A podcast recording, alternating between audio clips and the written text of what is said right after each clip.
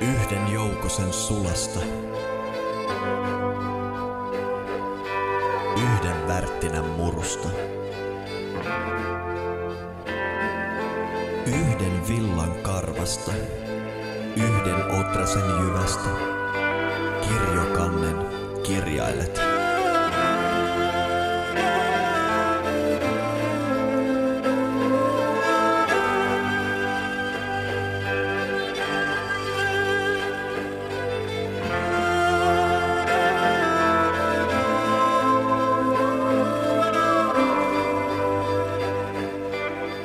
Tervetuloa Tietää podcastiin, Tietäjäyhdistyksen omaan äänitorveen podcastiin.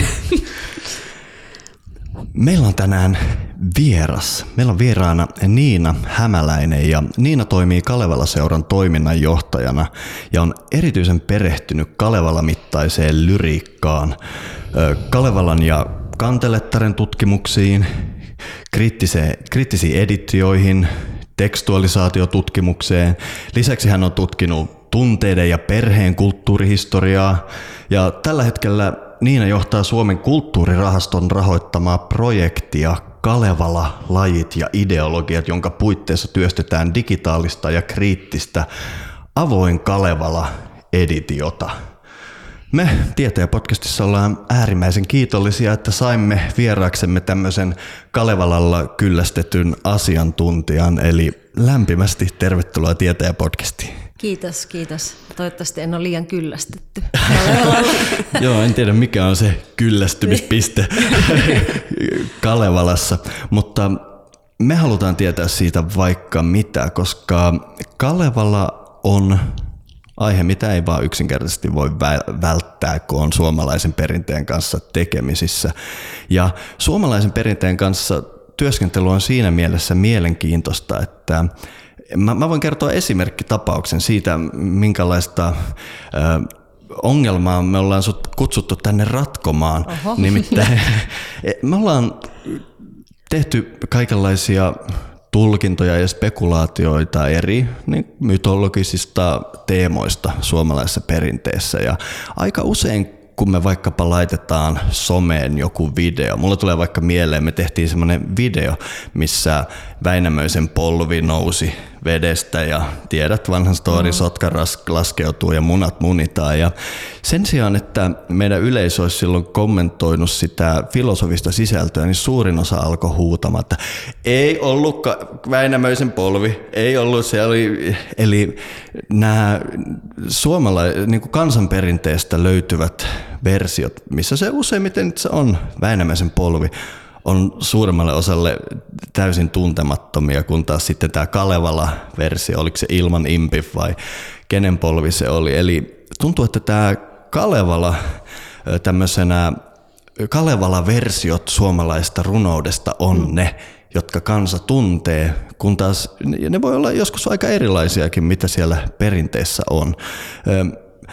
Eli lähettäisikö liikkeelle siitä, että miten sä näet Kalevalan suhteen tähän alkuperäiseen runouteen, mitä on kerätty valtavat määrät? Mm. Joo, tämä on hirveän olennainen kysymys pohtia, kun puhutaan Kalevalasta ja sitten tota, tästä suomalaisten Kalevala-tietoudesta ja ymmärryksestä sitten, mikä liittyy suomalaiseen, karjalaiseen, Itämeren suomalaiseen kansanperinteen ja kansanrunouteen. No ensinnäkin tähän sun esimerkkiin viitaten, niin se on ihan totta, että se Kalevala on tosiaan tunnettu monin tavoin, mutta sitten ne taustalla olevat tallennetut kansanrunnot, joiden pohjalta Lönnrut laati Kalevallan, niin niitä tunnetaan vähemmän, vaikka vaikka meillä on tämmöinen verkkoversio SKVR jo kaikille mm. avoimesti saatavilla. Eli Mutta, Suomen kansan vanhat runot kyllä. niille, jotka miettivät kirjainyhdistelmiä. Joo, kyllä, kyllä. Ja tota, siis Suomessa ja Suomen koulujärjestelmän käyneillä ihmisillä Kalevala-tietous on, on aika vankka, koska se on kuulunut kuulunut tota koulujen mm. tota ja äidinkielen opetukseen aivan olennaisella tavalla. Ja siellä, no en, en nyt tunne äidinkielen opetusta nykyään, mutta tota, niin, niin ainakin omana kouluaikanaan siellä ei paljon puhuttu niistä kansanrunoista, mm. vaan tota, kä- mm. käsiteltiin Kalevalaa tälle kansalliseepoksena ja sitten Kalevalan tarinoita. Niin tämä ja sitten tietysti Kalevala on helppo, kun se on kirja, jokaisella mm. voi olla se hyllysä, se on helppo tarttua. Se myös tota, niin, niin, monistuu meidän kulttuurissa ja tota, yhteiskunnassa monella tavalla, että se on niin kuin tuttu. Mm. Tarinat on tuttu ja Akseli Kallenkallan visualisointi, eli taide tietenkin on hyvin paljon vaikuttanut suomalaisten käsityksiin Kalevalasta.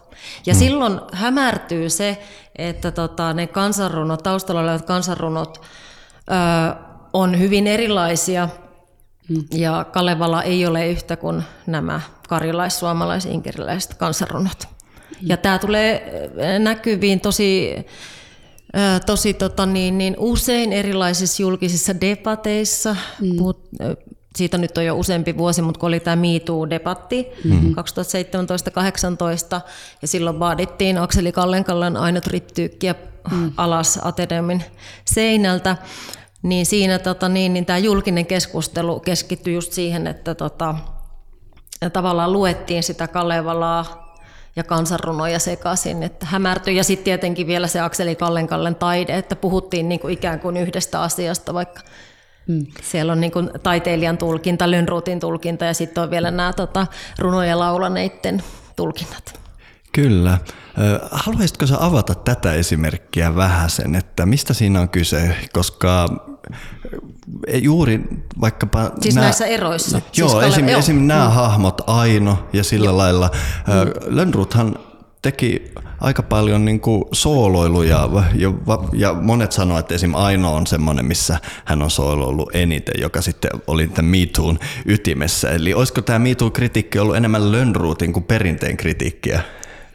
No sekään ei ole niin yksinkertainen mm. asia eikä tota mustavalkoinen.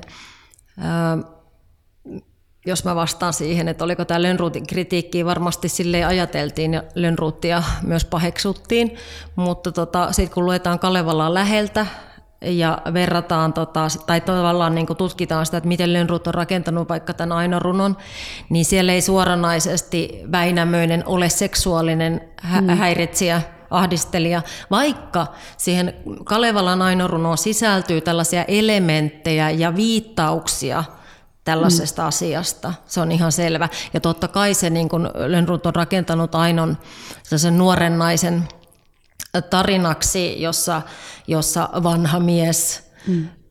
voi, voidaan ajatella, että ahdistelee sillä, että tota, haluaa tämän nuor, nuoren naisen vaimokseen. Ja, mutta siis Kalevalan ja Lönnruutin Aino-tarinan ydin on siinä, että Aino ei halua. Ja siitähän se sitten Lönnruut rakentaa Ainossa tämmöisen modernin nuoren naisen, joka vastustaa perheen, perheen ja tämmöisen traditionaalisen maailmankuvan vaatimuksia siitä, että mm. naisen pitää mennä naimisiin, vaikka hän ei haluaisi. Mm. Ja tämä on se Ainon tra- tragedia. Aino on toki tota hyvä esimerkki tästä, että mikä on Kalevalan ja kansanrunon ero. Aino on yksi niistä Kullervon ohella Lönnruutin ö, luovimpia runoja mm. Kale, ö, siis Kalevalassa. Mutta siis ainoakin, kun tutkitaan vaikka tässä ö, avoin Kalevala-editiossa, läheltä ja niitä kansanrunoaineksia, niin aino, ainossakin on yllättävän paljon, hyvinkin paljon tota, niin, niin sitä kansanrunolähteistöä. Mutta Lönnruut on rakentanut sen silleen niin kuin aika sirpalle maisesti, että siinä mm-hmm. ei ole sellaista tota, niin, niin, yhtenäistä tarinaa. Mutta kansanrunoissa lauletaan hirttäytyneen neidon runosta, jossa tota, on tämä sama elementti, että ä, nuori neito, joka on ä, kodin ulkopuolella ja siten myös heti vaarassa, koska ei ole kotipiirin turvassa, niin kohtaa tämmöisen oudon, myyttisen kosian. Mm. Ja tämä kosia kansanrunoissa saattaa olla tämmöinen eläimen ja ihmisen risteymä ja tota, tälle uhkaava, seksuaalisesti uhkaava myös. Mm. mm. Ja hän nousee sieltä niin kuin, tota, tämmöistä märästä maasta ja kosii yllättäen tätä tyttöä ja tämä tyttö säikähtää siellä metsässä ja juoksee itkien kotiin jossa, kuten Kalevalassakin tapahtuu, perhe ei ymmärrä mm. tämän tytön hätää ja tyttö hirttäytyy.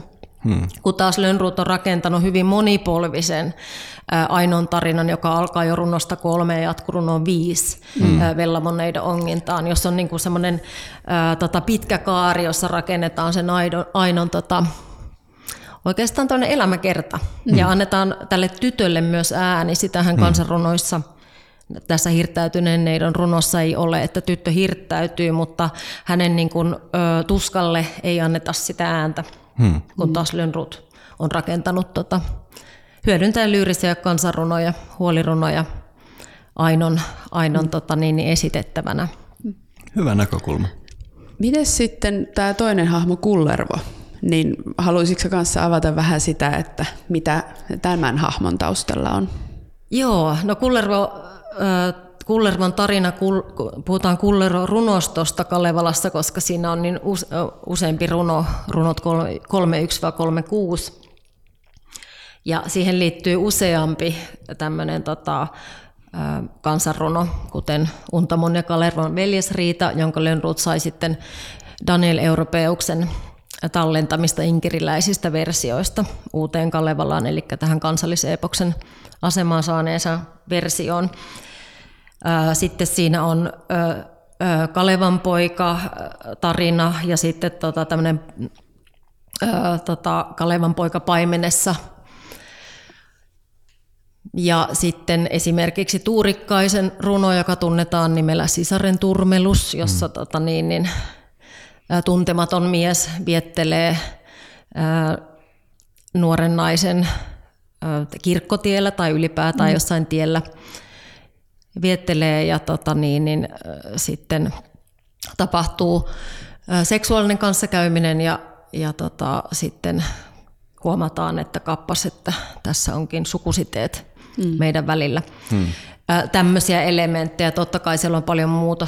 Lönnrut on hyödyntänyt myös sotaan lähtörunoja mm. tota, Kullervon, Kullervon, tota, Kullervonoston loppupuolella ja monia monia muita ja siellä on myös, Kullervo on myös yksi esimerkki siitä, miten Lönnruut hyödynsi toista kansanrunon lajia, eli lyyrisiä kansanrunoja osana eposkerrontaa. Eli mm. Kullervostakin Lönnruut on rakentanut semmoisen niin kuin, ä, kokonaisen hahmon, mm. johon sitten lukijoiden on helppo samaistua. Ja Aino ja Kullervahan on tota niin, niin, semmoisia hahmoja Kalevalassa, että ne puhuttelee esimerkiksi nykyäänkin Joo. ihmisiä ja nuoria mm-hmm. erityisesti. Joo. Eli Lönnruut esimerkiksi näissä kahdessa hahmossa teki sirpaleisista runoista tämmöisiä oikeita henkilöitä tähän epokseen, joilla on niin kuin suoranainen elämäntarina ja, ja, ja syvyyttä. Mä ehdotan, että nyt peruutetaan vielä vähän kauemmas historiaan, koska me ollaan nyt jo uudessa Kalevalassa ja niin edelleen, mutta kun harvoin on tilaisuus keskustella jonkun kanssa, joka tietää Kalevalan syntyprosessista, niin me voitaisiin peruttaa niin kuin ihan, että miten Kalevala oikein tuli olevaksi. Ja mm. tuohon on tietysti, siihen, siis niitä tutkimuksia löytyy ja näkemyksiä löytyy, mutta minne sä jäljittäisit sen? Niin kuin, mis, missä olosuhteissa ja miksi tämmöinen kipinä Lönnruutissa tuli, vai mennäänkö me vielä kauemmaksi? Niin, te- tekisi melkein jopa mieli kysyä, että mikä on Kalevala? Joo, no, tähän on siis tota lyhyt ja pitkä vastaus. Me halutaan molemmat. no niin. Lyhyt vastaus on, että Kalevala palautuu Lönnruutin työpöydälle. Mm-hmm. Runokulttuurissa ei tunnettu tämmöistä eposta nimeltä mm. Kalevala, eikä, eikä ylipäätään eposta. Se on Lönnruutin tulkitsema kokonaisuus. Toki Karjalassa erityisesti laulettiin pitkiä eeppisiä runoja, myyttisiä runoja, ja niin, joitakin niistä voidaan kutsua pienoiseepokseksi, koska mm. niissä oli useita satoja säkeitä ja niissä oli semmoinen yhtenäisyys vaikka, mutta ei ole sellaista tarinaa kuin Kalevala mm. tässä runokulttuurissa tallennetussa runoaineistossa. Onko semmoista sanaa? No sekin on hyvä kysymys. Se on niinku tavallaan tota Lönnruutin sana, mutta tota, toki on muutamia säilyneitä runotallenteita Lönnruutin aikaan, jossa tämä Kalevala-nimi esiintyy. Lauletaan Väinölän ahoilla, Kalevalan kankahilla ja se nimenomaan mm. just paikkaan mm. liittyvä, liittyvä nimi. Ja Lönnruut sitten tota niin, niin tämän keksi, että, että, tai korostikin, että sitten Kalevalassa on kaksi paikkaa, Pohjola mm. ja Kalevala. Mm. Ja, ja sitten tota, halusi Kalevalan myös Eepoksen nimeksi. Esikuvana Homeroksen Ilias, joka kanssa tota, niin, niin, ö, liittyy tämän nimi Ilias niin tiettyyn paikkaan. Joo. Tällä tavalla. Mutta siis se ö, vielä tähän Kalevala sanaan, niin, anteeksi, niin se pohjautuu myös siihen ö, tämmöiseen tarinaperinteeseen ja käsityksiin entisajan jättiläisistä Kalevan mm. pojista, joihin siis Kalevalan kullervokin tavallaan niin kuin siihen jatkumoon liittyy. Ja tota, niillä oli semmoiset yli, ylimittaiset, ylivoimaiset voimat ja ja tota niin, niin Lönnruut oli sitä mieltä, että Kalevalan keskeiset mieshahmot, Väinämöinen, Ilmanen, Lemminkäinen ja Kullervokin, niin kuuluvat tähän Kalevan poikien hmm. sukuun. Onko sulla minkäänlaista näkemystä niin kuin etymologisesti tai merkityksellisesti tästä Kaleva-sanasta? No ei, itse asiassa en ole etymologi, mm. enkä tota, varsinaisesti ole tutkinut tätä Kaleva-sanaa, mutta – mutta tota niin, niin tähän nimenomaan se liittyy tähän Kalevan, Kalevan poikien Joo. tarinoihin ja Kalevan poikien jatkumoon. Joo, ja Lönnruutilla nimenomaan. Joo, sitä on vähän hankalampi kaivella. Mm. Moni tekee yhteyksiä vaikka tähän Skandinaavien yymerijättiläiseen, joka sielläkin on maailman synny alussa. Sitten nuo etymologiset suunnat on vähän haastavampia. Mm. Mä oon kuullut esimerkiksi tätä Sepp etymologia on tämä, onko se nyt koval venäjäksi, mm. mistä tulee vaikka kovalev, kuulostaa Joo. vähän samalta. Ja sitten on venäjän kielen sanan galavaa, joka on pää, että tämmöisiä Aivan. mä oon kuullut, mutta mm. sulle sä et selvästikään ole minkään kannattaja. No joo, ja siis tota, ehkä itseäni kiinnostaa toiset asiat tässä mm. koko ö, Kalevalassa ja Kalevala-prosessissa. Ja mä tota, niin, niin paljon tukeudun siihen, että mitä Lönnruut on kirjoittanut, ajatellut, koska mua kiinnostaa juuri se Lönnruutin työskentelytapa näiden runojen kanssa. Mm. Mun on pakko nyt pieni, ihan pieni sivukiepaus käydä, koska jäi kiinnostamaan, kun mainitsit tuossa, että ei, tätä tämmöistä kansalliseeposta sinänsä ei ole löydettävissä sieltä materiaalista, mitä Lönnruut keräsi ja mistä hän Kalevalaa kokos, mutta mainitsit, että oli näitä mini-epoksia vai mitä sanaa käytitkään, niin voisitko muutaman semmoisen esimerkin tässä heittää, että mitkä Apua, oli tällaisia kokonaisuuksia siellä? Ihan tarkasti, mutta tota, ja siis eihän, eihän tota, nämä laulajat, ihmiset, jotka ö, käytti päivittäisessä elämässään näitä runoja, niin ei he, eivät he puhuneet mistään mini-epoksesta. että se on sitten tota myöhempien tutkijoiden ajatus ja käsitys siitä, että tota, nämä on tällaisia. Mutta esimerkiksi Arhippa Perttunen, joka on merkittävä, merkittävästi vaikuttanut Lönnruutin Kalevalaan ja myös Kantelettareen, niin hänen tota, eeppiset runot ovat pitkiä, eheitä, mm-hmm. ja ne oli myös sillä tavalla Lönnruutille merkittäviä, että hän ei ollut aikaisemmin kuullut juuri sellaisia koska siihen aikaan, tota, kun lähdettiin tallentamaan näitä runoja, niin haluttiin hyvin e, erilaisia, moninaisia runoja ja ei ajateltu, että sillä olisi merkitystä, että vaikka saman runon eri toisintoja mm. tallennettaisiin. Mm. Niin siinäkin mielessä Arhipa Perttunen esimerkiksi on merkittävä. Kyllä. Ja häneltähän esimerkiksi tämä Sammon tarina, niin voisi olla tämmöinen tietynlainen kyllä, kyllä, kyllä. mini Että. Mutta tavallaan se Sammon, Sammon kokonaisuus, ryöstö ja tota, Sammon valmistus niin tulee jo varhemmin Vaassila kieleväiseltä, joka, jonka tota Lönnruut Lönnrut tapasi, nyt mä katson, että onko se, onhan se, juu, Vassila Kielevään, jonka Lönnrut tapasi neljännellä keruumatkalla ennen, ennen vanhan Kalevalankaan syntyä mm. 1833. Mm. Ja tota, Vassilla oli jo silloin vanha mies ja tota, muisti oli, oli tota niin, niin aika huono ja sekavastikin hän Lönnruutille lauloi tai saneli, mutta tota, Lönnruut sai häneltä semmoisen pitkän kokonaisuuden, jossa oli, oli tota niin, niin Väinämöisestä ja sitten, sitten tota niin, niin tästä Sammosta ja siellä myös Kullervostakin tai Kalevan pojasta – niin tota, se oli merkittävä sillä tavalla niin kuin, ö, tämmöinen eeppinen kokonaisuus Lönnruutille, jonka pohjalta hän sitten ensimmäisen version Kalevalasta, joka tunnetaan nimellä Alku-Kalevala, mm. oh, niin tota, muovasi. Niin, Kalevalastahan on monta versiota. Mun täytyy sanoa, että ö, koulunkäynnin jälkeen niin mä en tätä tiennyt. Mä ajattelin, että Kalevala on Kalevala.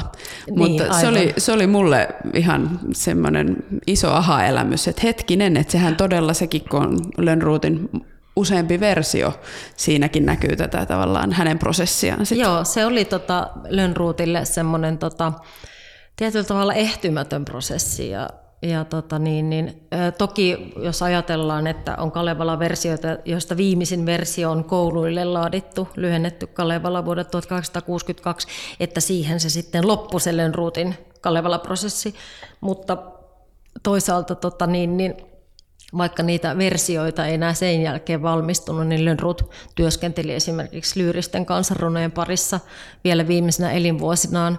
Ja, ja näiden runojen toimitustyö oli hyvin paljon samanlaista kuin Kalevalan. Eli tavallaan se Kalevala-prosessi tarkoittaa laajassa mielessä sitä koko niin kuin kansanrunojen toimitusprosessi, johon liittyy lyyriset kansanrunot, kanteletar, kantelevihot, jotka Lönnruutin ensimmäinen kansanrunon julkaisu, kaikki Kalevalat, plus sitten Suomen kansan muinaisia loitsurunoja, joka vielä ilmestyi 1880 Eli mm. tämä koko. Ja kaikki nämä, kaikki nämä niin kuin tavallaan muovautunut Lönnruutin työpöydällä. Mm. Ja ajatusprosessi näin on vaikuttanut toinen toisiinsa. Mm. Mm. No jos Kalevala jäljitetään Lönnruutin työpöydälle, niin olisi kiva ymmärtää Lönnruuttia itseään, jos niin hyvin kuin sitä voi, että miten hän päätyi tämmöiseksi merkkihenkilöksi, joka oli ehkä niin kuin, äh, lopulta se tärkeä runonkeräjä, vaikka niitä olikin lukemattomia, mutta onko sulla jo käsitystä tästä ketjureaktiosta, miten Elias poika päätyi tämmöiseksi kaveriksi? No siihen on tietysti vaikuttanut moni, moni tekijä, asia, ihminen. Mutta tota, no tietenkin se, että Lönnruut oli suomenkielinen, eli hänellä oli hyvä suomen kielen taito, niin se mahdollisti jo sen, että, että tota, hänen oli helppo lähteä tallentamaan runoja 1820-luvulla. toinen oli, mietin, toinen oli se, että tota, Lönnrut ruotsen kielen oppi koulussa. Ja sitten se mahdollisti sen, että hän oli osa sitä 1800-luvun alkupuoliskon sivistyneistöä eliittiä. Mm. Eli hänellä oli nämä molemmat. Ja yhteys sitten siihen rahvaaseen, hän tuli itse vaatimattomista olosta, vaikkakin Länsi-Suomesta, niin sitten tota, ymmärsi tavallaan se tavallisen kansan elinoloja. Totta kai ne oli sitten vielä kurjemmat siellä tota, rajan toisella puolella Vienan, Vienan tota niin, niin metsäkylissä, mutta joka tapauksessa. Ja sitten merkittävää oli Reinhold von Becker, joka oli Lönnruutin opettaja yliopistossa ja Beckerin tota, kirjoitus Väinämöisestä, joka ilmestyi, jos nyt en ihan väärin muista, niin 1820 tai 21. Ja tota, se vaikutti Lönnruutin syvästi ja hän teki sitten tota niin, niin yliopistollisen väitöskirjan Väinämöisestä. Eli tämä niin kuin lähti tavallaan niin kuin avasi. Totta kai sitten, että Lönnruut toimi Laukon kartanossa kotiopettajana Tönkrerin perheessä ja siellä tota niin, niin, tallensi ensimmäisen kansanrunon muistiinpanonsa ja ja sitten tota, tämä perhe muutenkin kannusti, varsinkin tota, rouva Eeva Akata kannusti Lönnruuttia tähän kansanrunon harrastukseen. Hmm. Tällaisia asioita tässä taustalla. Ja sitten toki tota, yliopistoaikana ja tota, tietenkin tutustu suomenmielisiin ja e, suomenmielisiin ja sitten tota, oli tämä yleinen kansanruno harrastus ja kiinnostus, tai oikeastaan kiinnostus vielä siihen aikaan 1820-luvulla. No mutta sitten Zakarias Topelius vanhempi julkaisi Suomen kansan vanhoja runoja ynnä nykyisempiä lauluja, muistaakseni menee näin, viisi vihkoa. Ja se oli ensimmäinen semmoinen todellinen kansanrunon julkaisu. No pitää muistaa, että Karl Axel Kotlund oli jo 1818 julkaissut pieniä runoja Suomen pojille ratoksi. Ja tämä on niin ensimmäinen suomenkielinen kansanrunon julkaisu, jossa on kirja, jossa on tota niin, niin, useampi runo, kansanrunoa. Siinä oli jotain reilu 20 runoa siinä, mm. että se oli aika pieni, pieni. Eli siihen asti kaikki oli ruotsin kielellä, esim. vaikka no, Ganander ja kumppanit. Ei, ei aivan ruotsin kielellä, mutta mm. ei ollut, niin kuin, ennen Kotlundia, Topeliusta ja Lönnruuttia, niin ei ollut mitään kokonaisia kansanrunoesityksiä. Mm. Kananderin, Christopher Kananderin mytologia Vennika 1800, eikö 1700-luvun lopulta on niin kuin tämmöinen ensyklopedinen mytologinen sanakirja, ja se sisälsi sitten niin kuin otteita, näytteitä, sitaatteja Aivan. kansanrunoista. Mm.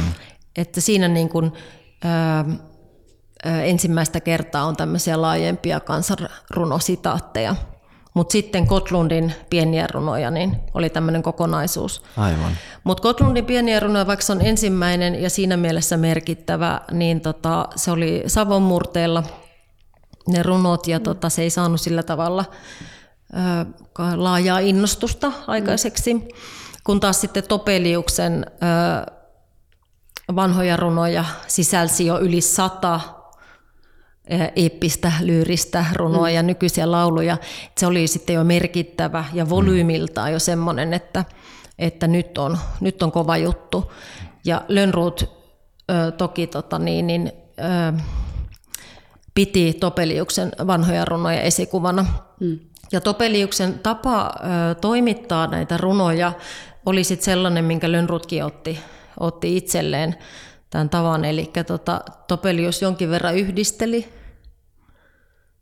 runoja toisiinsa ja sitten tota, editoi hieman runojen kieltä. Ja sitten Lönnrut, Lönnrut jatkoi toki tota, niin, ihan isommalla, isommalla kädellä sitten. Mutta tämmöiset asiat. Ja sitten Topeliuksen esimerkki myös tota, oli merkittävä siinä mielessä, että Topelius, joka halvaantui 1830-luvun alussa heti, niin joutui kotiin sitten ja ei päässyt enää kiertelemään, niin kutsui vienalaisia laukkukauppiaita kotiinsa ja hmm. tallensi heiltä niitä runoja ja, ja ilmoitti, että, tota, että nyt, nyt on niitä eeppisiä pitkiä mm. runoja, että nämä on niin hienoja että sinne Vienaan pitää mennä. Ja Lönnruut mm. lähti Topeliuksen innottamana sitten Vienaan. No millainen hänen työskentelymetodinsa sitten oli? Se epäilemättä muuttui vuosien varrella, mutta ei kukko käskien laula eikä välttämättä runolaulajakaan. Eli sä jo mainitsit, että hän tuli niin kuin vaatimattomista oloista ja pystyi pääsemään sisälle siihen yhteisön sen verran, että sai jotain jo, joitain laulajia laulamaan. Ja tietysti ehkä olisi kaksi kysymystä siitä. Mm. Toinen olisi, että oliko jo semmoinen vakiintunut joku kirjausmetodi vai muuta niille vai vetikö kaikki runokereet se vähän niin kuin omasta hatustaan, miten kävi? Mä oon joskus nähnyt näitä Lonruutin, Lonruutin merkitsemistapoja ja se on aika hauska, miten siellä usein yksi kirjain saattaa vastata yhtä sanaa Juuri näissä näin. toisinnoissa ja kaikkea tällaista. Eiköhän tässä ollut riittävän vaikea Joo. kysymys. Joo, eikä kun olet ihan niin kuin jäljillä, että noin justiin, eihän siihen aikaan ollut kuin kynä ja paperi, mm. vihko, ja sitten tota, ne tallennusolosuhteet ei, eivät välttämättä ole mitenkään ihanteelliset. Mm. Että jos se oli tuvassa, niin siinä saattoi olla muita ihmisiä ympärillä, eläimiä, ääniä. Mm. Ja, tai sitten niin kuin Lönnrutkin, niin joskus veneessä vesimatkan aikana niin kirjoitti nopeasti ylös jotain. Eli tota, nämä keräjät käyttivät sen ajan niin kuin pikakirjoitusta omaa tallennustekniikkaansa. Ja Lönnruutille tyypillistä oli, että hän tota, varsinkin semmoisten tunnettujen formulasäkeiden kohdalla vakavanha Väinämöinen, mm. tieteen ikuinen, tieteen ikuinen, niin... Se olisi www. Joo, jotakuinkin näin. Ja, mutta Daniel Europeus oli sitten vielä, tota, pisti vähän paremmaksi tässä, tässä mielessä, että hänellä on sitten paljonkin sellaista, että on se ensimmäinen alkukirja ja sitten on vaan viiva-viiva. No. Mm-hmm. Ja sitten tota, kun tämä Suomen kansan vanhat runot, joista mainittiin tuossa alussa, niin sitä toimitettiin 1800-1900-luvun vaihteessa ja, ja tota, niin, niin sitten nämä tota, teoksen toimittajat niin lukivat näitä runomuistiinpanoja, että miten ne sitten kirjoitetaan sinne, sinne tota kirjaan, niin siinä on sitten kyllä tulkintaa myös, että miten he ovat sitten avanneet niitä. Mm-hmm. Siellähän on niitä hakasulkeita, kun menette SKVR-sivulle ja katsotte jotain runoja, ne hakasulkeet on just näitä, mitä se kerääjä ei ole sitten hakasulkeiden sisältä mm. kirjoittanut auki. Mm. Mun tekisi mieli vähän kysyä myös siitä, että tässä puhuttiin nyt siitä teknisestä puolesta tässä Lönnruutin työssä, mutta myös ehkä semmoista niin mielenmaisemaa, millä näitä runoja kerättiin ja, ja myös sitten tätä koontityötä sekä kielenmuokkaustyötä tehtiin, koska tietenkin nykypäivänä on paljon, paljon kysy, kysytään, että kenen Kalevala ja, ja kaikki nämä kysymykset tulee tässä, niin olisi kiva ymmärtää vähän sitä Lönnruutin mielenmaisemaa. Mikä oli hänen, jotenkin mä oon ymmärtänyt, että hän ei kuitenkaan ollut menossa mitään runoja varastelemaan, vaan päinvastoin oli ihan tämmöinen, niin kuin, sanotaanko, hyvät tarkoitusperät siinä työssä tietyllä lailla. Äh, kyllä toki, ja tota, ei Lönnruut ajatellut tai muutkaan mm. tuon ajan tallentajat, että he olisivat menneet anastamaan jonkun toisen kulttuuriperintöä. Mm. Varsinkin siinä rajan läheisyydessä Suomen ja Karjalan puolella puhuttiin tota niin, niin, ö, aika saman tapaista kieltä, eli se oli ymmärrettävää. Lönnrutkin sanoo jossain, että siellä puhutaan tavallista Karjalan suomea tai jotenkin mm. tällä tavalla. Eli nämä tallentajat ymmärsi, ymmärsi sitä tota niin, kieltä, vaikka oli murteellisia ilmauksia sitten siellä Karjalan puolella – mutta se ei niin kuin ajateltu sillä tavalla, että, että se olisi ollut jotenkin toista, mutta toisaalta siis onhan se selvää, että myös sinne Karjalan toiselle puolelle, täältä Suomen puolelta, Lönnruutin ja muiden sivistyneisten katse oli niin kuin toiseuttava. Että kyllä sitä silleen niin kuin, myös tota ajateltiin, että ne on vähän erilaisia, että varsinkin, että on se uskonto on erilainen ja, ja tavat ehkä siis niin kuin siisteyskäsitykset ja tämmöiset mm. näin, että onhan tämmöisiä kyllä. Mutta kun puhutaan nyt tästä runonkeruusta ja Kalevalan valmistumisesta, niin ei sillä tavalla ajateltu, että ja siis kun mä sanoin, että tämä Suomen kansan vanhat runot, että siinä on paljon niin kuin niitä kerroksia, eli se mitä meille on tallentunut, mm. niin siinä on jo paljon tulkintoja takana. Mm-hmm. Ja mm-hmm ja monet keräjistä niin muokkasi niitä runoja jo siinä tallennustilanteessa ihan senkin takia, että ei välttämättä ehtinyt kuulla, mm-hmm. tai sitten tota, yleiskielistettiin suoraan, eikä ajateltu sitä, että että siinä tehtiin jotain vääryyttä niille mm. runoille, mm. vaan tärkeintä oli, että saadaan ne runot tallennettua ja nimenomaan julkaistua, koska mm. ei ollut mitään arkistoa, eli niitä kerättiin julkaistavaksi, jotta, niin kuin Lönnruut sanoo, koko kansa voisi niitä lukea. Hmm. Joo, mä näen tuon prosessin hyvin samankaltaisena kuin mitä tuossa meistä länteen skandinaaveilla on. Että mm. Heillähän tilanne oli se, että esim. Ruotsin alueelta kristiusko oli vienyt suurimman osan perinteistä ja sitten näitä myyttisiä esityksiä alettiin kaivelemaan mm. islantilaista saagoissa, koska siellä vähän kauempana sieltä löytyi näitä Snorri, Turlussoni ja muita. Eli meillä on vähän sama, että mä itse vähän niin kuin ajattelen, että noi nykyrajat on jotenkin huono tapa ajatella, mm. että mi, mistä on kyse. Mun mielestä tämä vaikka Itämeren suomalaisuus on tosi hyvä tai skandinaavinen mytologia, koska se menee rajojen yli, jotka ja enemmänkin sinne, miten se muinaisessa maailmassa mm. levisi. Joo, ja se on ihan totta, että eihän se perinne itsessään tunne rajoja. Mm. Ja, ja sillä tavalla, että tota, nämä runotkin liikku eri puolille ja muovautu ja mukautu aina tota, erilaisten käyttäjien mm. käyttämänä, että tälleenhän se on mennyt. Mutta totta kai sitten Kalevala, jos me ajatellaan, niin kyllähän Kalevala tietyllä tavalla on rajoja luova ihan mm. sen takia, että se on saanut kansallisen epoksen aseman. Mm. Myös Lönnrut itse, kun vanha Kalevala ilmestyi 1835, niin nimesi sen Kalevala taikka Suomen kansan mm. Vanhoja runoja. Eli tässä oli tämä, tota niin, että suomalaisten, ja Lönnrut puhuu Suomen, suomalaisten runoista, Suomen runoista. Mm. Et tota, kyllä siinä oli toki tota niin, niin, myös Lönnruutilla tätä tavoitteita tavallaan niin kuin luoda suomalaisuuden tarina. Ja toki tota, niin, niin Kalevalan synty ja Kalevalan valmistuminen ja sit vastaanotto ja siitä lähtenyt innostus niin liittyy sitten ylipäätään niin kuin kansakunnan syntymiseen, että mm. tämä on täysin selvää. Mutta se, että tota, Kalevala on saanut kansallisen epoksen aseman ja sitä on hyödynnetty suomalaisessa kulttuurissa ja mm. yhteiskunnassa ja politiikassa – monin tavoin ja se on sitten tota, myös sillä tavalla, että sen, sen kautta ja sen avulla ja siinä puheessa on väheksytty karjalaista kulttuuria.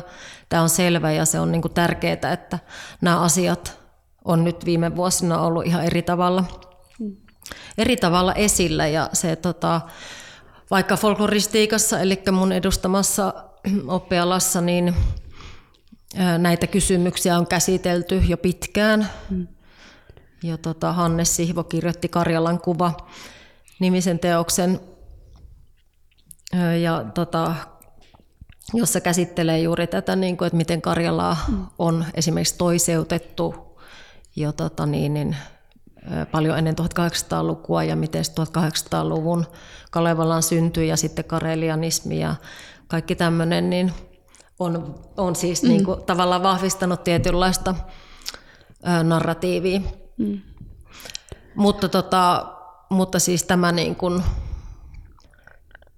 erityisten nuorten karjalaisten nostama, nostama, tota niin, niin, nostamat kysymykset liittyen Kalevalan tämmöiseen niin kuin, Kalevalaan niin kuin hankalana, ristiriitaisena ja ikän, ikävänä mm asiana ja kulttuuriperintönä on aivan niin kuin siis oikeutettu ja relevantti.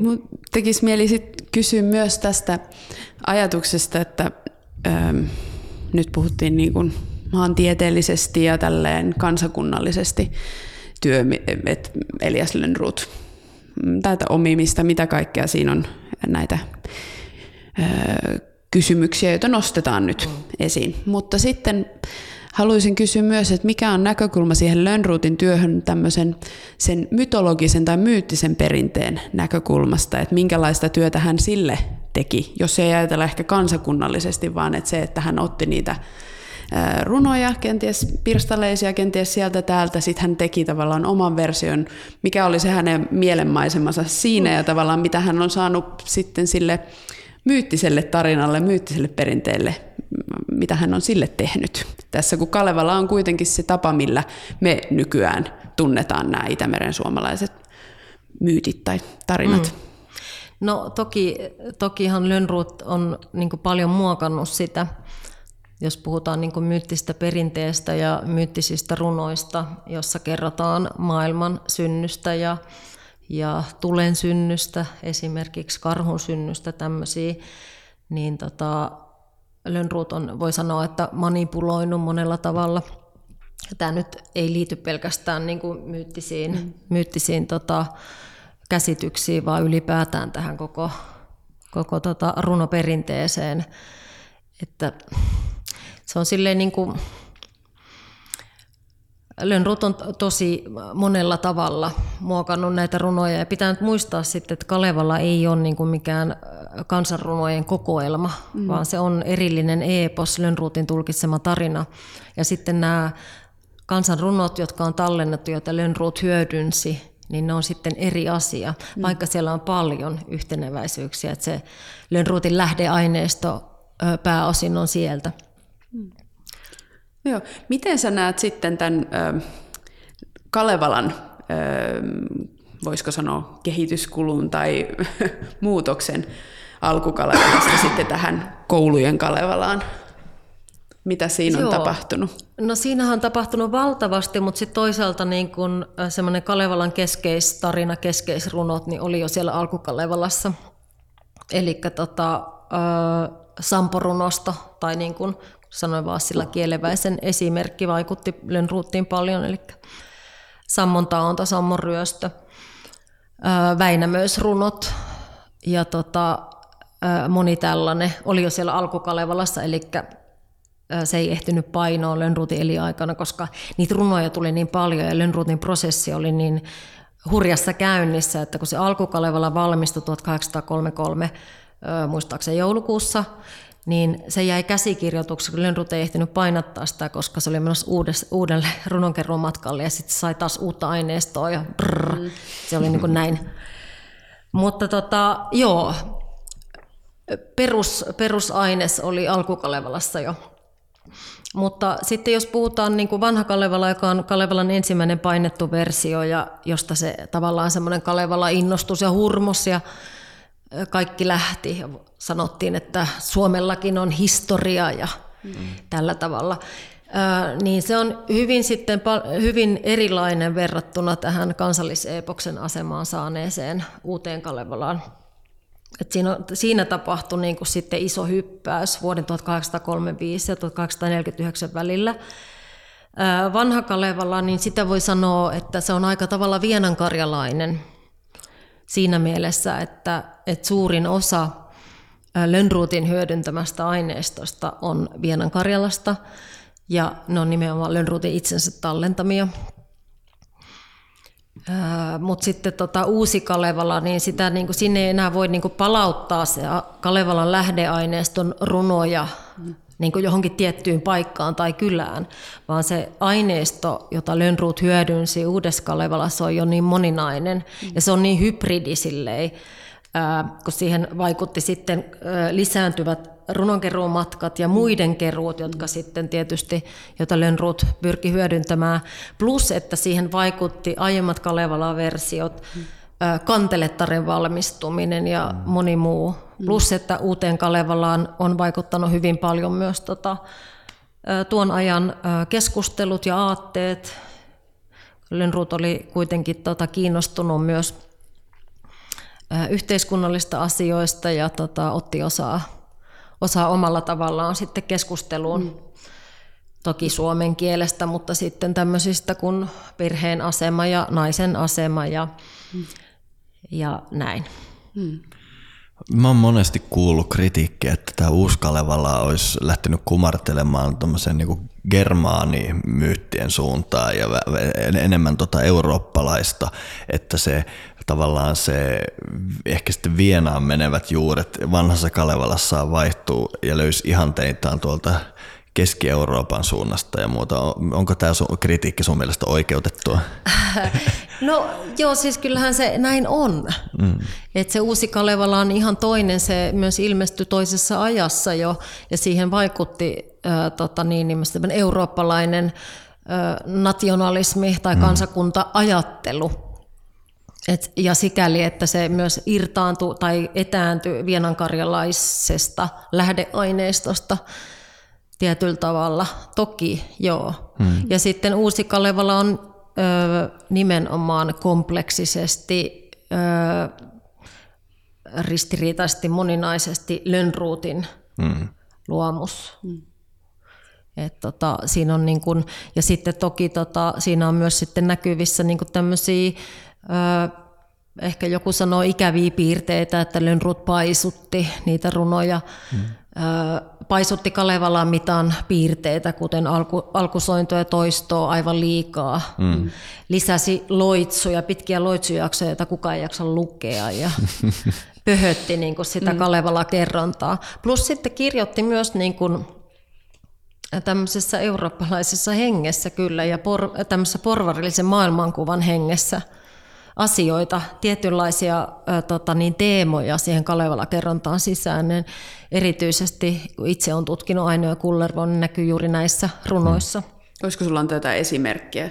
No joo, siis niin kuin Aino, Aino runo, josta mä kerroinkin tässä mm. alussa, että sellaisena kuin me tunnetaan, niin on Lönnruutin käsialaa ja, ja Lönnruut äh, tavallaan rakensi aino, ainoastaan semmoisen kokonaisen mm. hahmon juuri sillä tavalla, että se antoi Ainolle, Ainolle mahdollisuuden ilmaista omia tunteita ja sitä kautta saada kielen, jolla ilmaista niitä ja sitä kautta sitten ymmärtää se ristiriita, mm. vanha mies, nuori nainen ja joku pakkoavioliitto, vaikka se nyt ehkä ihan pakkoavioliitosta kyse, mutta kuitenkin, mm. että aina niin ymmärtää, että hän ei tahdo ja sitten tekee oman ratkaisunsa.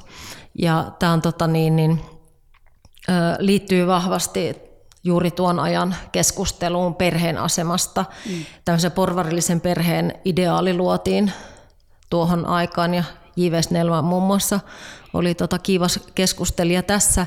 Lönnrut ei suoraan osallistunut niin kuin tähän keskusteluun, tarkoitan ei suoraan, että olisi kirjoittanut perheen asemasta vaikka jonnekin lehteen, mm. mutta tota, mm. kirjoitti valistavia kertomuksia mm-hmm. suomenkielisille lukijoille tai tota, pohti asioita kirjeissä ja sitten tota, muovasi muun muassa Ainosta tämmöisen modernin hahmon, jossa sitten tavallaan niin kuin Ainon tarinaa voi lukea sillä tavalla, että, että siinä niin kuin traditionaalinen perhekäsitys kohtaa sitten modernin. Hmm.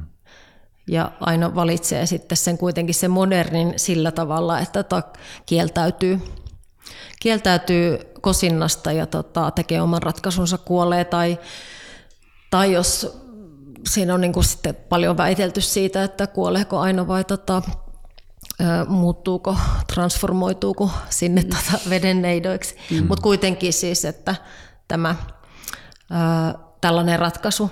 Ja sitten kuolevan nuoren naisen kuvaan oli tämmöinen kirjallisuuden toistuva kuva 1800-luvulla. Mm. Mm.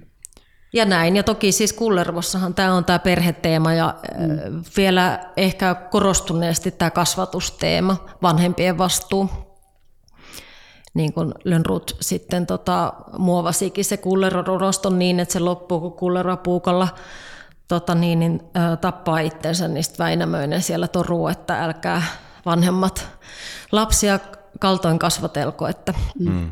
seuraus on tämä. Aivan. Eli siinä on vielä, mutta toki siihen kullerorunostoon liittyy myös silleen, äh, muitakin juonteita, kuten tämä sisaren kohtaaminen ja sitten tämä seksuaalinen kanssakäyminen. Ja, mm.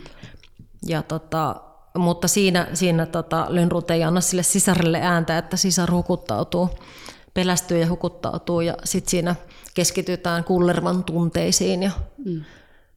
Ja tota, Kullervan ja äitin väliseen dialogia tälle. Hmm.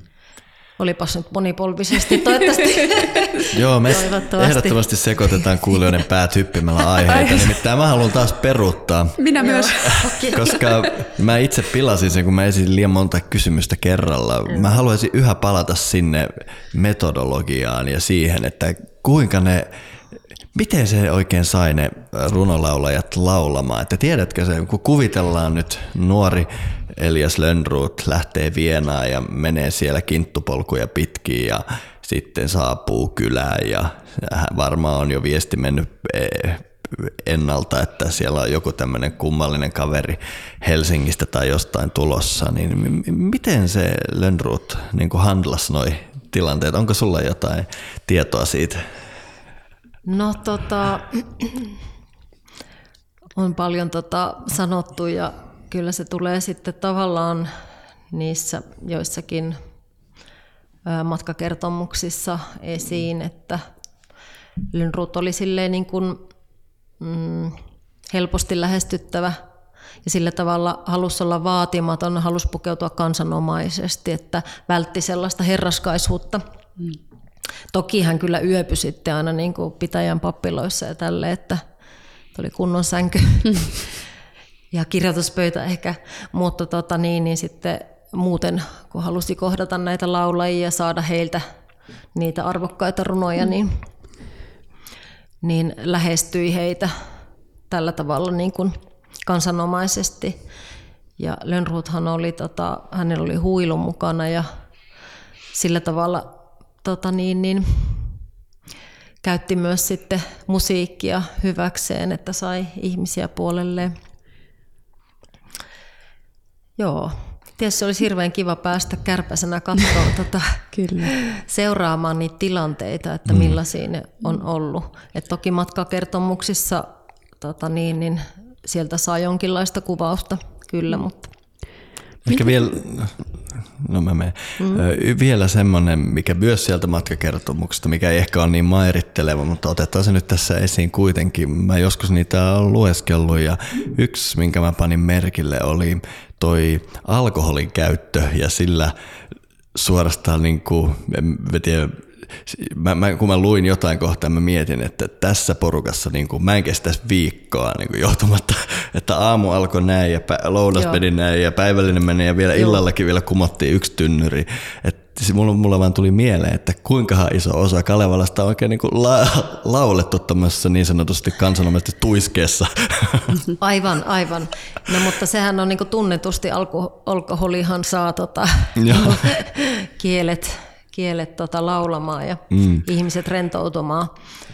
Ö, toki tota, niin, niin, alkoholia myös Lönnruut käytti ja tota, jotkut laulajat pyyskin, että saa ryypyn ennen kuin mm. alkaa laulamaan. Mutta sitten tämä alkoholin käyttö myös niin kun, kuului siihen To, toki Lönnruut sitten oli myöhemmin raittiusmies, mutta, mutta aikaisemmin niin kuului siihen tota, niin, niin eliitin elitin tota elämäntapaan, että mm. otettiin vähän totia ja kaikkea punssia mm. pitkin päivää. Kyllä. Ja tämmöisiä kanssa tota, kuulee, että, mutta sitten ö, luulisin, että se ryyppääminen tapahtui kuitenkin niin sanotusti omien parissa, eli mm. eliitin parissa mm. Lönnruutilla. Aivan. Mm. Miten sitten nämä tota, runolaulajat keneltä näitä kerättiin. Me tuossa nyt Arpa Perttunen ja äh, Vassali, Vassila, Vassila äh, mainittiin. Ähm, onko Kalevalan taustalla olevi, olevien runolaulajien parissa myös naisia?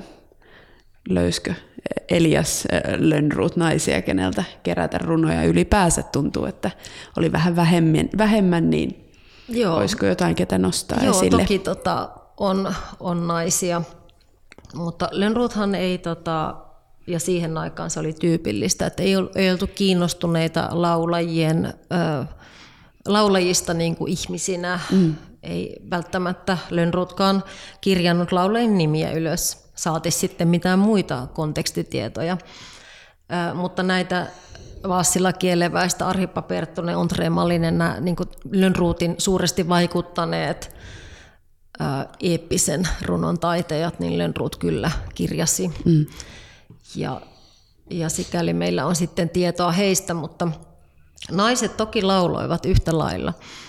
Ja myös eeppisiä runoja, mutta tota niin, niin ja eikä vielä 1900-luvulla sitten ne kuuluisimmat oikeastaan ollut Larin Parasket Joo. ja muut naisia. Joo. Kyllä, kyllä. Joo. Mutta toki sitten naisille ö, ominaista, erityisen ominaista perinnettä oli lyyriset laulut. Mm-hmm. Ja niitä on tota, sitten paljon naisilta ö, tallennettu. Tietysti voisi kysyä, että millainen tämä on tämä eeppinen runoperinne meillä arkistossa, jos tota, niin, niin, nämä mieskeräjät olisivat enemmän vielä hmm. haastatelleet näitä naisia. Hmm. Et toki siihen liittyy myös tämmöisiä niin kuin aikaan liittyviä rajoituksia, että miehen oli helpompi lähestyä miestä. Eli siinä ei ollut semmoisia, ei liittynyt mitään sopivaisuussääntöjä siihen, mm. mutta toisaalta sitten miehet, varsinkin siellä rajan toisella puolella, olivat usein poissa kotoa. metsällä, kalassa, ää, laukkukauppiaana tai hmm. näin, niin tota, silloin keräjät, niin kuin Lönnruutkin, niin sitten helpommin vielä haastattelivat niitä kotona olevia naisia. Hmm. Ja Kalevalan laulajista niin Lönnrutan nimeä Arhipa Perttusen Kalevalan mm. laulajaksi ja sitten Mateli Kuivalatar naispuolinen mm. runonlaulaja, joka Larin Parasken ohella niitä, yksi niistä tunnetuimmista, niin on sitten Kantelettaren mm. laulaja. Mm. Että näin. Joo. Mm. Mä oon kuullut eri prosenttimääriä tuosta Perttosen, tai nimenomaan Arhipa Perttosen mm. roolista, että niin joskus sanotaan, että jopa niin kuin puolet tai neljäsosa Kalevalasta olisi niin kuin Perttusen repertuaarista. Mitä mieltä sä oot? Että onko se Perttunen nimenomaisesti se päälähde? No kyllä siis tota, kyllä siinä mielessä, että se oli laulaja mm. Lönnruutille. Ja Lönnruut oli niin vaikuttunut Arhipan tapaamisesta vuonna 1934, että, tota, että että Arhippa laulu niin kokonaisia, mm. yhtenäisiä runoja ja sellaisia, joita hän ei ollut aikaisemmin kuullut justiin tällä tavalla, niin kyllä on vaikuttanut, mm. joo. Mutta mä en nyt muista noita prosenttimääriä ja mm. Jukka Saarinen on tutkinut Arhippa Perttusen tota, runoutta ja varmaan tota siellä on tarkemmin myös siitä, että miten, miten Arhippa sitten niin kuin, määrällisesti prosentuaalisesti on vaikuttanut Kalevalaan, mm. mutta, mutta Arhippa Perttunen kyllä. Joo. Hmm. Ja siinä oli, sille, oli tärkeää myös niin Lönnruutille ja muillekin keräjille saada niin kuin tämmöisiä eheitä eeppisiä runoja. Että se on kiinnostavaa, että nämä sivistyneistö jamppelit, niin kuin Lönnruutkin, niin ne lähti niin kuin kirjallisen kulttuurin kasvattina, kasvatteina sinne mm. ää, tota, Suome, Suomeen ja Karjalaan keräämään näitä runoja. Eli heillä oli niin kuin se kirjallisen kulttuurin tota, ymmärrys asioista ja sen takia he myös hakivat tämmöisiä eheitä kokonaisia mm, kyllä. runoja. Ja tota, sillä tavalla, niin, varmasti tota, tallennettu runoaineisto olisi toisenlaista myös, jos, jos tota, niin, niin heillä olisi ollut ö, toisella, tai toisenlainen käsitys tai ö, ymmärrys tai halutavoitteet mm. näiden runojen suhteen. Mm. Mutta kyllä mun mielestä Lönnrut sitten hauskasti, miten sen sanoisi, anonymisoi Aripa Perttusen. Mä huomasin Joo. sen siinä, kun mä joskus ihan huvikseni päätin lukea nämä Perttusen tai Aripa Perttusen laulamat runot just siinä järjestyksessä, miten Lönnrut on, mm. on ne kirjannut ja siinä huomasi, että Aripa Perttosella on tiettyjä manereja ja tämmöisiä toisintoja, mitä ei muualla hirveästi mm. näe, mutta ne tulee mm. joka vaiheeseen. Yeah. Eli siihen kun tutustuu siihen repertuaariin, niin alkaa huomata mm. se. Mutta kyllähän sitten Lönnrut riisu kaikki nämä jutut pois, missä se voisi tunnistaa. Mm. Eli oliko se ideana vaan, että yhtenäistetään, että koko teos on samalla tyylillä? Tai näin? Joo, en mä usko, että Lönnrutin tavoitteena oli jotenkin häivyttää niin kuin Arhippa mm. Perttunen mm. laulajana taustalle päinvastoin, mutta tota, kysehän ei ollut siitä, että Lönnrut oli, oli tota, julkaisemassa Arhipa Perttosen runoja, mm. vaan hän oli julkaisemassa omaa teostaan Kalevalaa, joka tarkoitti justi, että kaikki, kaikki muutokset ja kaikki tota, manipuloinnit palveli sitä kokonaisuutta. Mm. Mm. Ja sillä tavalla tietenkin Kalevala, voidaan sanoa, että Kalevala on häivyttänyt runonlaulajia, niin miehiä kuin naisia. Se on häivyttänyt monenlaisia muita ääniä mm. juuri sen takia, että, että Lönnrotin tavoitteena oli tehdä tämmöinen niin kuin kansallinen mm. kertomus.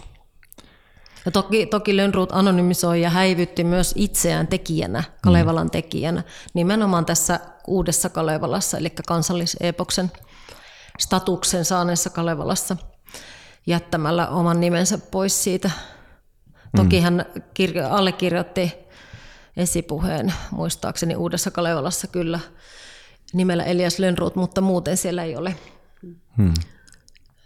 nimeä. Että siinä niin kuin oli tarkoituksena myös, niin kuin, että, ja Lönnruut ihan tietoisesti toimi niin. tässä. Että se ei ole kenenkään. Niin, vaan se on hmm. yhteinen Aivan. koko kansalle. Kyllä, se on niin kuin lauluissa usein säveltäjänä se trad. Joo. No mutta te puhuitte äsken tämmöistä mini-epoksista, mitä sitten ehkä oli, ehkä etsittiin, ehkä löydettiinkin, mutta mulle semmoinen suuri oivallus joitain vuosia sitten oli niin kuin ajatella näitä eri laulajien repertuareja itsessään tämmöisenä mini-epoksena. Mm. Ja silleen toi, toihan on ihanaa, että meillä on Kalevala eri versioineen olemassa, mutta mä oon alkanut miettimään, että niin kuin annoin tuon Aripa Perttosen esimerkkinä, kun mä luin ihan vain yhden laulajan repertuaareja läpi, niin mä aloin huomaamaan, että ne ehkä semmoinen aito epoksen muoto olisi semmoinen kummallinen, moniulotteinen, fraktaali. Mä en usko, että ne koskaan laulaisi niitä kahta kertaa samalla lailla, vaan siinä on vaan, että tämä teema voi johtaa tänne ja se voi johtaa tonne ja se on semmoinen varmaan ikuinen luuppi, joka elää se yhden laulajan sisällä. Ja mä ehkä kutsuisin näitä mini-epoksiksi, joka oli niin kuin jokaisen laulajan sisällä. Ja tämä, mulla on tämmöinen pitkä aasinsilta tonne Avoin Kalevala-projektiin, koska mä en ole sitä hirveästi klikkaillut enkä muuta, mutta mä oon niin kuullut siitä paljon ja ajatellut, että ehkä se voisi tarjota niin kuin alustan, missä kun voisi mennä niin kuin teema teemalta, kulkea sitä epälineaarisesti sitä Kalevalaa, mm. niin me saatettaisiin päästä äh, lähemmäs, kun me arvataankaan sitä, miten se on silloin alun perin siirtynyt näiden runolaulajien kesku- keskuudessa. Mitä mieltä saat tästä? Joo, siis ju- juuri noin, mm-hmm. koska tota, just se mahdollistaa sen, että, että ei tota, tarvitse lukea tai tutustua Kalevalaan kronologisesti mm. runosta yksi, runo 50, mm. vaan siellä voi surffailla ää, tota, ää, miten haluaa. Ja siinä avoimessa Kalevalassa niin tarkoit... Kerro muuten kuulijalle, mikä se on. Juu, mä, aivan, mä, mä pohjustin ton niin hölvästi. Joo. Avoin Kalevala on tästä vuoden 1849 Kalevalasta tehty digitaalinen kriittinen editio. Ja se kriittinen editio tarkoittaa sitä, että siellä on jokaista Kalevalan runoa kommentoitu, eli tieteellisesti kommentoitu ei sillä tavalla ihan säkeeltä, niin kuin vaikka Väinö Kaukonen tutki Kalevalaa, vaan vähän isommissa kokonaisuuksissa. Ja erityisesti kommentoitu siinä mielessä, että minkälaista runoaineistoa, tätä kansanrunoaineistoa mm. Lönnruutilla oli käytössään silloin, kun hän teki Kalevalaa. Ja siinä yritetään osoittaa ne eri lähteet, mitä on ja mitä mahdollisia lähteitä Lönnruut olisi voinut käyttää, mutta ei käyttänyt, koska se oli, se oli jatkuva semmoinen valikointiprosessi Lönnruutille siitä valtavasta runoaineistosta. Lönnruutilla oli käytössä 1840-luvun loppupuolella niin vajaa 10 000 runotekstiä, mm. ja siitä murto-osa on sitten hyödynnetty Kalevalassa. Niin avoimessa Kalevalassa juuri halutaan näyttää se kansanruno lähteistö, mitä kaikkea siellä on, mitä Lönnruutilla oli mahdollisesti käytössä, mitä hän ei käyttänyt, mitä hän käytti ja millä mm. tavoin hän sitten tota, teki niitä muutoksia. Mm-hmm. Ja sen takia, että avoin Kalevala digitaalinen editio, niin, ja se haluttiin nimenomaan digitaalisessa muodossa tehdä, koska se mahdollistaa sitten sen suoran pääsyn siihen digitaaliseen kansanrunoaineistoon, eli skvr.fi-aineistoon Eli avoin Kalevala käyttäjä voi surffailla suoraan sitten sinne, sinne lähdeaineistoon. Hmm. Ja niin kuin sä sanoit, niin tavallaan luoda niin kuin oman käsityksensä, oman tarinansa. Hmm. Ja se ei välttämättä ole se Kalevala-epos, vaan tota, se on jotain muuta, mitä hmm. sieltä runoaineistosta löytyy. Ja mun täytyy sanoa tämmöinen maallikon kommentti tähän pientä hehkutusta avoimelle Kalevalalle, että niin. koska se skvr.fi kaikessa upeudessaan niin ei ole kaikkein helpoin ää, ensikäyttäjälle, mutta toi avoimen Kalevalan kautta, kun sä pääset klikkailemaan, että pääset suoraan, se avaa sen sinne sulle, niin se on niin kuin mahtava tämmöinen, sanotaanko, ää, oikotie onneen, että se on vähän tämmöinen helpotusta tämmöiselle henkilölle, joka ehkä ekaa kertaa on näiden asioiden parissa ja ei välttämättä se skvr.fi-hakutoiminnot vielä ihan kyllä, kyllä. heti aukea. Joo, tosi kiva kuulla. Ja, tota, ja tavallaan niin kuin tässä avoimessa Kalevalassa, niin äh, siinä niin kuin myös tota, todentuu se, että Kalevala on niin kuin mahdollisuus ymmärtää mm-hmm. sitä lähdeaineistoa. Että tota, nyt kun ollaan puhuttu paljon, että mikä on Kalevala ja mikä on kansanrunot ja, ja suomalaiset tuntee vain sen Kalevalan eikä kansanrunoja, mm. mutta sitten se avoin Kalevala, kun siellä voi niinku rakentaa itse niitä polkuja ja päästä sitten siihen lähteistöön suoraan, niin se mahdollistaa tota niin, niin ihan uudenlaisen ymmärryksen. Ja lisäksi siinä avoimessa Kalevalassa näiden kommentaarien lisäksi. Siellä siis avataan sitä lähdeaineistoa, mutta myös avataan Lönnruutin toimitustapoja, mm-hmm. eli sitä niin kuin metodia, että millä tavoin se Lönnruut oikein operoi niiden runojen parissa koska se operoi monella tasolla, kielellisellä, mm-hmm. poettisella, ideologisella, temaattisella ja niin edelleen.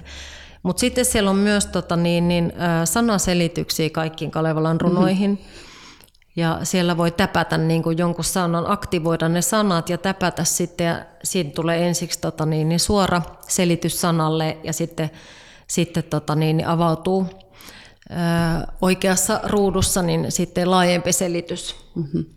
sanalle. Et se on myös tota niin, niin, tosi ö, ö, hyvä väline ymmärtää Kalevalaa, koska – jos Kalevala oli vaikea ymmärtää silloin, kun se ilmestyi, ruotsinkielinen sivistyneistö ei pystynyt sitä lukemaan, niin on se nyky-ihmisellekin vaikeaa. Kyllä. Ja mä uskon, että se avoin Kalevala, se on parhaimmillaan just siinä, miten Laura sanoi, koska se SKVR on niin kuin buffet-pöytä, joka jatkuu kilometri eteen, että, että sä et tiedä mistä sä aloitat, mutta sitten kun sulla on joku raami, seikkailla mm. sen läpi niin, niin, ja heti yhdistää se johonkin, niin se muuttaa pelin ihan täysin, koska se SKVR vaatii niin paljon niin kuin luovuutta myös hakusanoissa ja se muussa. On totta, että, joo. joo se pitää vähän tietää. Mä pyydistäisin joo, sen runo, joo. Se on, se on jo haastavaa kyllä, tiedän. Sitä ollaan ö, uudistamassa ymmärtääkseni SKVR myös. Mutta siitä avoimesta Kalevalasta vielä, tämä on niin tämmöinen oikein mainos puffi tässä näin. Niin, joo, niin ö, sitten näiden tota, tämän lähdeaineisto ja sanaselitysten lisäksi niin avoimessa Kalevalassa on semmoisia aika lyhyitä kompakteja taustoittavia tekstejä, joissa selitetään Kalevalan kehitystä, Joo. Kalevalan kieltä, se on Lönnrutin kieltä, se on Karjalan kieltä, se on mm. suomen kieltä ja niin mm. edelleen. Ja niitä taustoja, Kalevalan syntyä osana 1800-lukua, Kalevala on Lönnrutin eepoksena ja niin edelleen. Et siellä on niinku lyhyitä, helposti omaksuttavia tekstejä. Ja nyt meillä on valmistumassa tämän vuoden aikana neljäs osa tehdään tätä tälleen osissa, mm. niin sitten siihen tulee muun muassa tämmöisiä visualisointeja, eli tota, erilaisia karttakuvia, jotka havainnollistaa sitä, että minkälaista aineistoa Lönnruutilla oli käytössään silloin, kun hän viimeisteli Kalevalaa ja miten erilaiset esimerkiksi runot, eeppiset, lyyriset, häärunot, miten ne on jakautunut alueittain ja hmm. tämän tyyppistä. Ja kuinka valmis avoin Kalevala on, vai onko se tämmöinen niin kuin Lönnruutin Kalevalakin, että se vaan jatkuu ikuisesti? Joo, se on, se on prosessi, kyllä, niin kuin Lönnruutillekin. Joo. Mutta tota, me haluttiin se silloin ö, tota, alun perinkin tehdä näin, eli julkaistaan osissa ja prosessina ja nimenomaan digitaalisesti, joka mm. mahdollistaa myös se osissa julkaisemisen ja sen, että sitä voi aina vähän päivittää. Mm-hmm. Ö, mutta tämä oli niin kuin iso haaste luoda Kalevalasta tämmöinen kriittinen editio, editio, koska sellaista ei ollut aikaisemmin tehty mm. ja oikeastaan ei ollut myös malleja sille. Yleensä kriittisiä editioita on tehty Suomessa ja esimerkiksi Euroopassa niin kaunokirjallisista teoksista mm-hmm. tai sitten sävellyksistä. Mm, kyllä. Mutta sitten avoin Kalevala, tai siis Kalevala Mm. onko se kaunokirjallinen teos? On, mutta se on myös suullisiin runoihin pohjautuva mm. teos. Se on 1800-luvun teos. Mm. Siinä on niin paljon, se on niin kompleksinen. Ja sitten, että miten me oikein aloitetaan se, miten me oikein tehdään. Ja toisekseen ei ole, Kalevalasta ei ole yhtä versiota, niin kuin mm-hmm. on käynyt ilmi, vaan monta versiota. Ja missä on Kalevalan alkuteksti, kun kriittisissä editioissa aina niin kuin on tarkoituksena, että on se alkuteksti tai palautetaan se editio siihen tai se kaunokirjallinen teos ja alkutekstiin mm. ja vertaillaan sitten, että missä on Kalevalan alku. Niin. Näin, niin päädyttiin sitten, että otetaan uusi Kalevala, että Kalevalan laajin versio tähän niin kuin ensimmäiseksi työn alle. Mm-hmm. Ja tota, siitä, sille ei olla lähdetty, mutta työ on hyvin tota, työlästä, hidasta siinä mielessä, että, että kun tätä ei ollut aikaisemmin tehty, niin meidän piti luoda ihan uudet tavallaan työkalut ja mm-hmm. myös alusta miettiä, mm-hmm. miten kaikki esitetään ja, ja millä tavoin me tämä koko editio, editio siis laaditaan. Ja siihen on mennyt paljon aikaa. Ja sitten toki niiden kommentaarien tekeminen, niin se on hyvin pikkutarkkaa työtä. Mm. Ja siinä pitää koko ajan tota, niin, niin, ö, vertailla ja pitää sitä lähdeaineistoa SKVR. Ja nykyään meillä on sitten ö, Filter-hankkeen ö, runoreki, tämmöinen alusta, jossa on jossa on tota laajemmin tätä kansanrunoaineistoa saatavilla ja ehkä paremmat tai onkin paremmat hakuominaisuudet kuin SKVRssä, mutta koko ajan pitää niin kun vertailla ja tota, hakea niitä Lönnruutin lähteitä, mm. niin se on, se on hidasta. Mm. Ja. Mutta työ jatkuu. Työ jatkuu, eli neljäs osa on tulossa ja mm. tota, varmaan se ei siihen jää, mutta tavallaan niin tämä neljäs osa on nyt tämän avoimen Kalevalan niin ensimmäisen jakson ja rahoituksen sitten mm. lopputulema.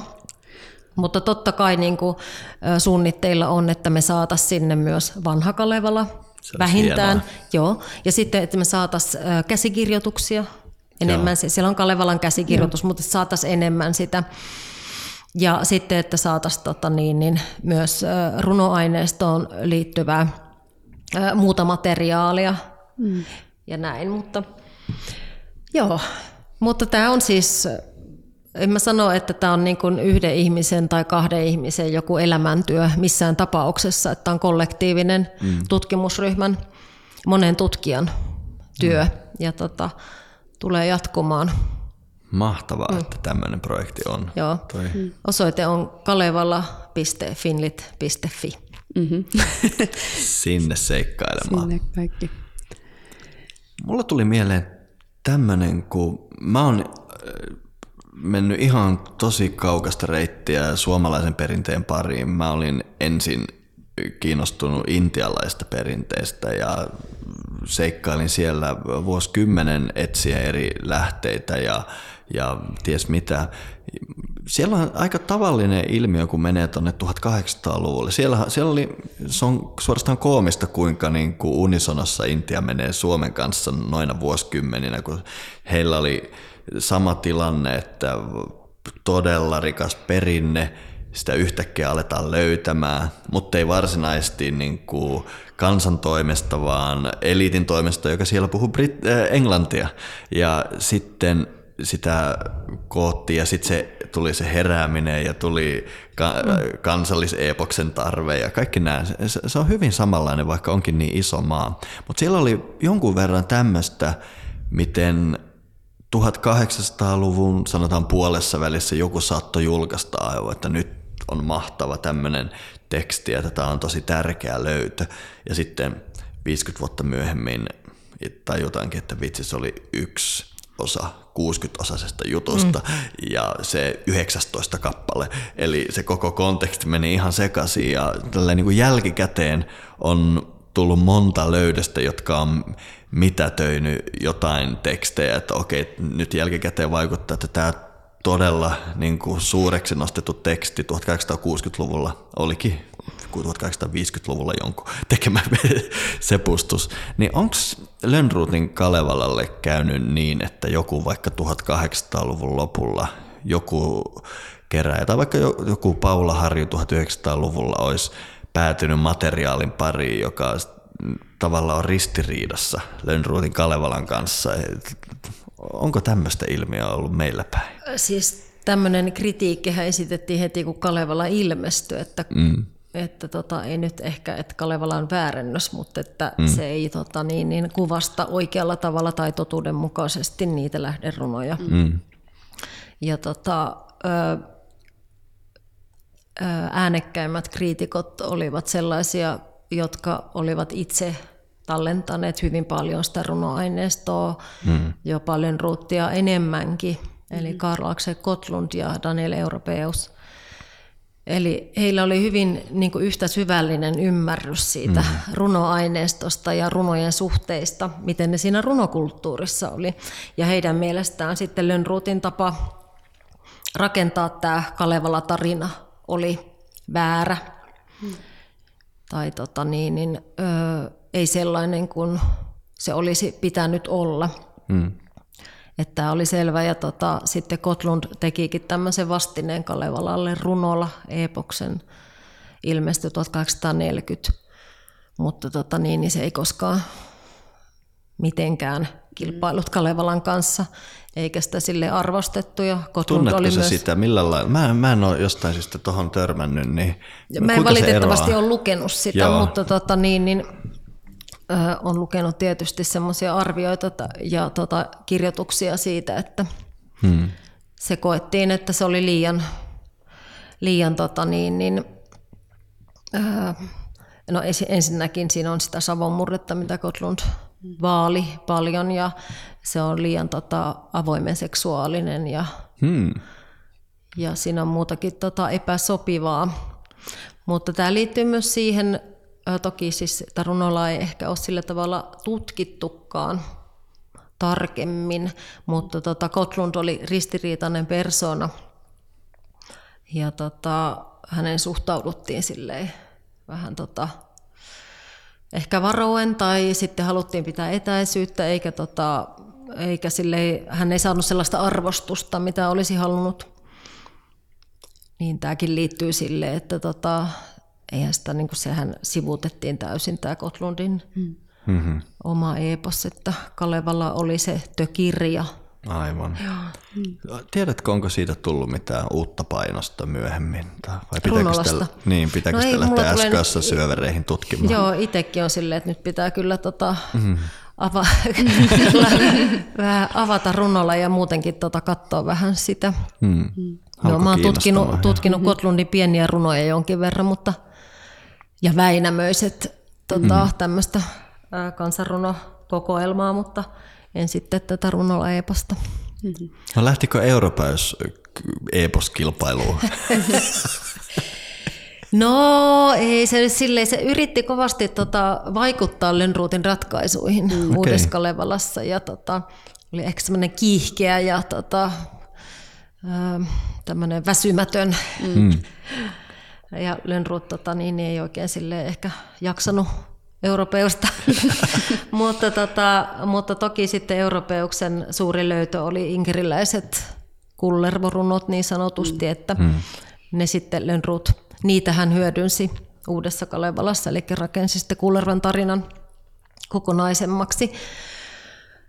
Öö, joo, mutta siis europeuksen kanssa tota, ehkä se haaste oli, että hän oli myös aika omalaatuinen että tota, en mä nyt sano, että Lönnruut olisi ollut mikään normityyppi tai jotenkin, mutta, mm. mutta tota, niin, niin, siihen aikaan sitten niin näihin tota, suhtauduttiin mm. vähän silleen.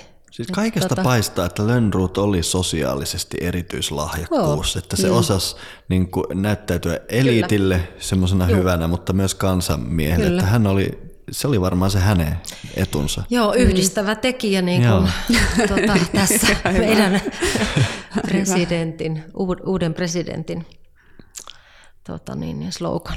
Joo.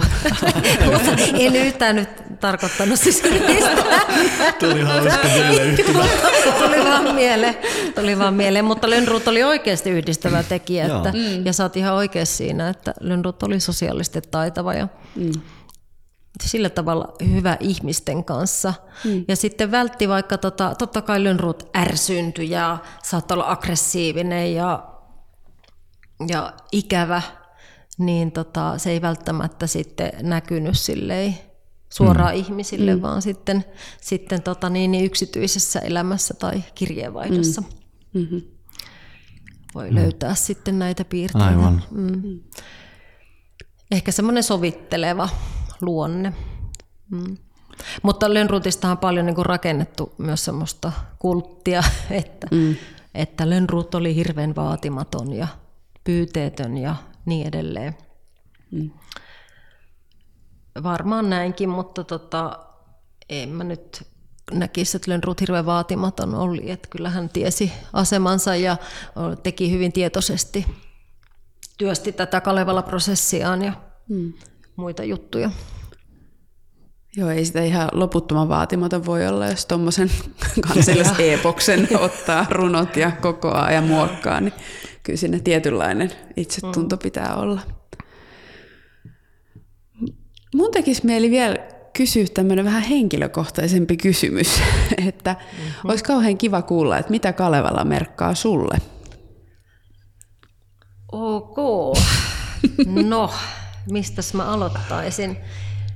No, voin se, sanoin teille ennen tätä lähetystä, että mm. et en mä ole mitenkään silleen niin kuin ihastunut Kalevalaan, että Kalevala olisi mun kirjahylly ykköskirja ja lukisin sitä iltaisin, en missään tapauksessa.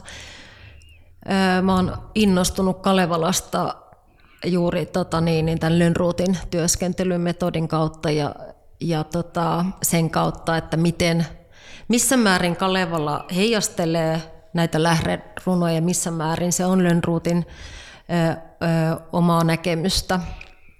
Ja mitä kaikkea, se on kaikista kiinnostavinta, että mitä kaikkea Lönnrut oikeasti teki siinä hyödyntäessään näitä runoja.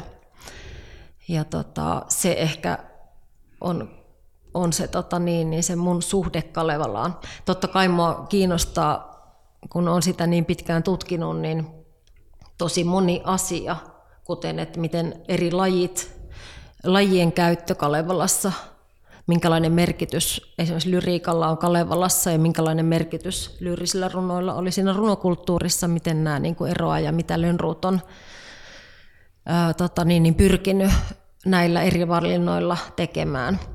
Ja sitten toki tota niin, niin se Kalevala, niin kun, vaikka se on myyttinen ja arkkaainenkin, johtuen tota lähdeaineistosta ja Lönnruutin omista, omista tota niin, niin, valinnoista, niin se on myös hy, hyvin suuressa määrin 1800-luvun teos ja moderni epos, ja se mua kiehtoo kanssa tosi paljon, että, hmm. että miten, niin kun, miten se Kalevala on syntynyt siinä omassa ajassa.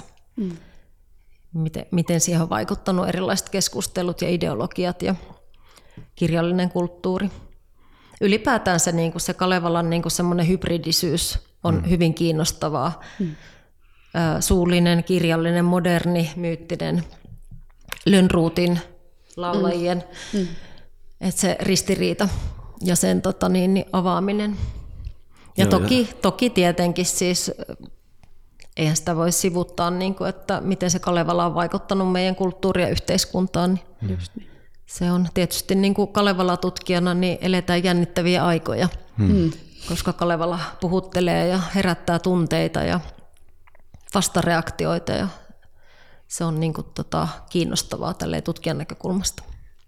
Kyllä, mä saat, jos joku, jotain asiaa pitää tutkia, niin tämä on kyllä semmoinen aika ehtymätön mm. runsauden sarvi. Ja sehän on hienoa, kun Kalevala herättää tunteita, koska mm. silloin joku asia on merkityksellinen. Merkityksettömyys ei paljon tunteita kyllä, herätä. Kyllä. Mutta mä uskon, että me ollaan nyt saatu aika hyvä annos Kalevalaa kuulijoillemme. Kiitos Kyllä. valtavasti, kun tulit jakamaan ajatuksia meidän kanssa. Ja Toivottavasti tämä ilmestyy Kalevalan päivänä, niin toivotan hyvää Kalevalan päivää. Hei, kiitos. Tämä oli tota, tosi kiva keskustelu myös itselleni. Kiitos. Kiitos.